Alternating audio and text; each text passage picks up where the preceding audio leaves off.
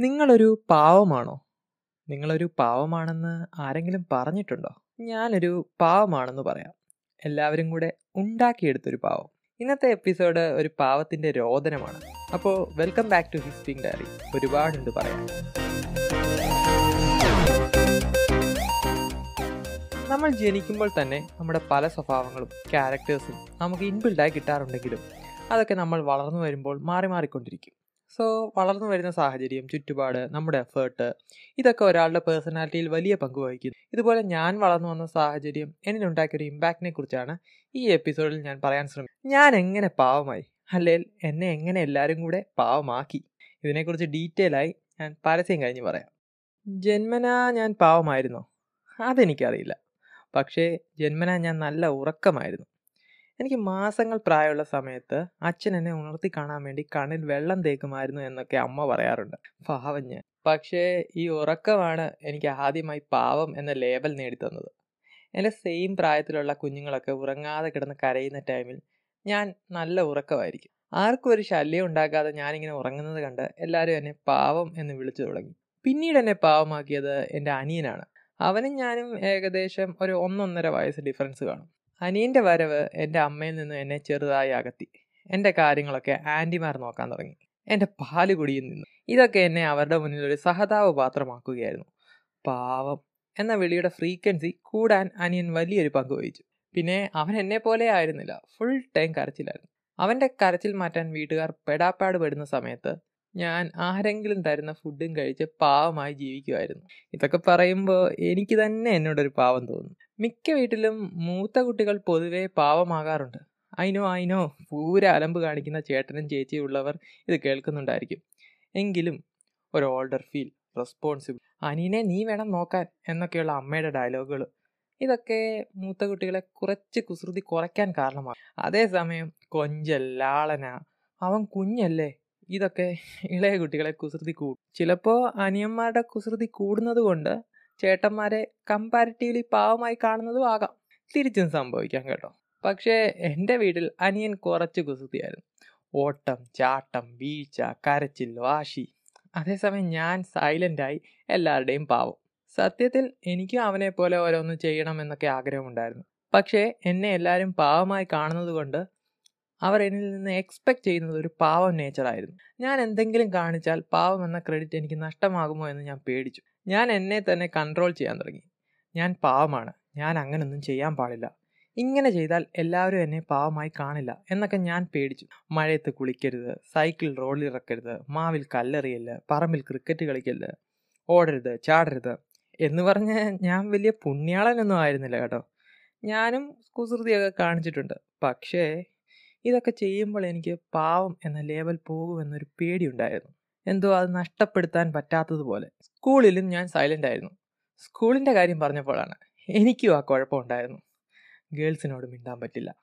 മിണ്ടണമെന്ന് ഒരുപാട് ആഗ്രഹമൊക്കെ ഉണ്ട്. പക്ഷേ പറ്റില്ല. മിണ്ടാൻ പോകുന്ന പെൺകുട്ടിയോട് ഒരു ക്രഷ് വല്ലതും ഉണ്ടെങ്കിൽ തീർന്നു. ഒരു നിസ്സാര നോട്ട്ബുക്ക് വാങ്ങാൻ ഞാൻ അഞ്ച് ദിവസം പ്ലാനും പ്രാക്ടീസും ചെയ്യുമായിരുന്നു. എന്നിട്ടും നോട്ട് ചോദിക്കുമ്പോൾ ഞാൻ ഡയലോഗ് തെറ്റിക്കും.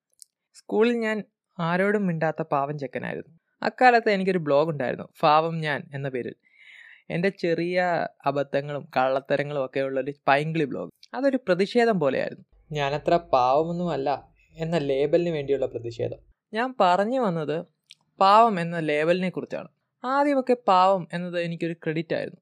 ഞാൻ അതിനുവേണ്ടി പല കാര്യങ്ങളും കൺട്രോൾ ചെയ്തു. പിന്നീട് എനിക്ക് തന്നെ തോന്നി തുടങ്ങി ഞാൻ എന്തിനിങ്ങനെ ജീവിക്കണം? പാവം എന്നത് എനിക്കൊരു ചങ്ങലയായി തോന്നി തുടങ്ങി എനിക്ക് ദേഷ്യം വരാൻ പാടില്ല. ആരോട് നോ പറയാൻ പാടില്ല. വാശി പിടിക്കാൻ പാടില്ല.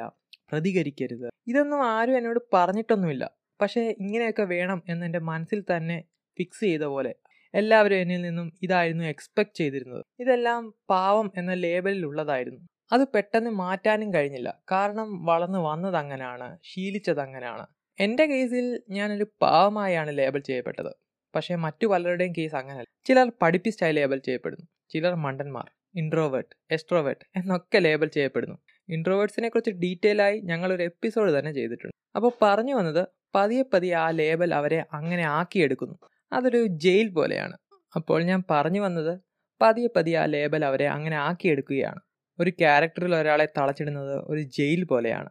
എല്ലാവരും യുണീക്കാണ് എല്ലാവരിലും പല ക്വാളിറ്റീസ് കാണും അത് ഓരോ ടൈമിൽ ഹൈലൈറ്റ് ചെയ്തെന്നിരിക്കും ഞാൻ പറഞ്ഞതിനെക്കുറിച്ചൊക്കെ ഡീറ്റെയിൽ ആയിട്ട് സൈക്കോളജിയിൽ തിയറി ഓഫ് ലേബലിംഗ് എന്ന പേരിൽ പറയപ്പെടുന്നുണ്ട്. അതിനെക്കുറിച്ച് നിങ്ങൾ സെർച്ച് ചെയ്താൽ നിങ്ങൾക്ക് കൂടുതൽ അറിയാൻ സാധിക്കും. ഒരാളെ നമ്മൾ ലേബൽ ചെയ്യുമ്പോൾ നമ്മൾ പതിയെ പതിയെ അയാളെ ആ ലേബലിലേക്ക് കൊണ്ടുവരികയാണ്. എക്സാമ്പിളായിട്ട് പറയുകയാണെങ്കിൽ ഒരു എക്സാമിന് ഉഴപ്പിയത് കൊണ്ട് മാർക്ക് കുറഞ്ഞ ഒരു സ്റ്റുഡന്റിനെ എല്ലാവരും ഉഴപ്പനായി ലേബൽ ചെയ്യുക എന്ന് വിചാരിച്ചു. അപ്പോൾ അവന് തന്നെ തോന്നി തുടങ്ങും. അവൻ ഉഴപ്പനാണ് പഠിക്കാനെന്ന്. അത് അവന്റെ കോൺഫിഡൻസിനെ ബാധിക്കും. പതിയെ അവൻ ഉഴപ്പനാവും. ഇതാണ് തിയറി ഓഫ് ലേബലിംഗ് പറയുന്നത്. അതേസമയം ഇതിന് ഒരു ഓപ്പോസിറ്റ് സൈഡ് ഉണ്ട്. മിക്കവരും ഇതിനെ ഒരു ക്വാളിറ്റി ആയിട്ടാണ് കാണുന്നത്. ഒരു പഠിക്കുന്ന കുട്ടിയെ മിടുക്കൻ ബ്രില്യൻ സ്റ്റുഡന്റ് എന്നൊക്കെ ലേബൽ ചെയ്യുമ്പോൾ അത് ആ സ്റ്റുഡന്റിൽ ഒരു സ്ട്രെസ്സും ആൻസൈറ്റിയും ഒക്കെ ഉണ്ടാക്കാറുണ്ട്. എപ്പോഴും അവൻ മറ്റുള്ളവരുടെ എക്സ്പെക്റ്റേഷൻ ലെവലിന് താഴെ പോകാതിരിക്കാൻ നോക്കും. അപ്പോൾ ഞാൻ പറഞ്ഞു വന്നത് നമ്മളെല്ലാവരും ആരെങ്കിലുമൊക്കെ എപ്പോഴെങ്കിലും ലേബൽ ചെയ്തിട്ടുണ്ടാകും. ആ ടൈമിൽ അവരുടെ മൈൻഡ് എങ്ങനെയായിരിക്കുമോ അതനുസരിച്ചായിരിക്കും അവരിലുണ്ടാകുന്ന ഇമ്പാക്റ്റ് പേഴ്സണാലിറ്റി ഒരിക്കലും ഒരു പെർമനന്റ് ആയ ഒരു കാര്യമായിട്ട് എനിക്ക് തോന്നിയിട്ടില്ല.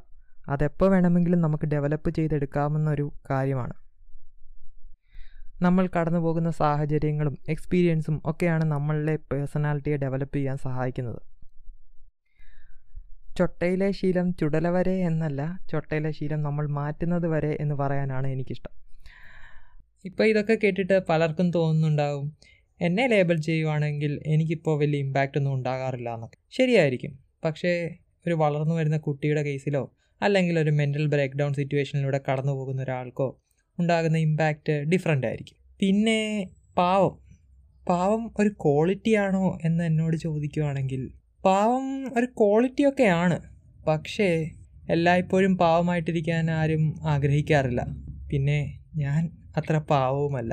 അപ്പോൾ എന്റെ ലൈഫ് എക്സ്പീരിയൻസും തിയറി ഓഫ് ലേബലിങ്ങും ഒക്കെ എല്ലാവർക്കും ഇഷ്ടപ്പെട്ടു എന്ന് വിചാരിക്കുന്നു. നിങ്ങൾക്ക് എന്തെങ്കിലും അഭിപ്രായങ്ങളോ നിർദ്ദേശങ്ങളോ ഉണ്ടെങ്കിൽ ഞങ്ങളുടെ ഇൻസ്റ്റാഗ്രാം പേജിലോ ഫേസ്ബുക്ക് പേജിലോ അല്ലെങ്കിൽ ട്വിറ്ററിലോ അയക്കാവുന്നതാണ്.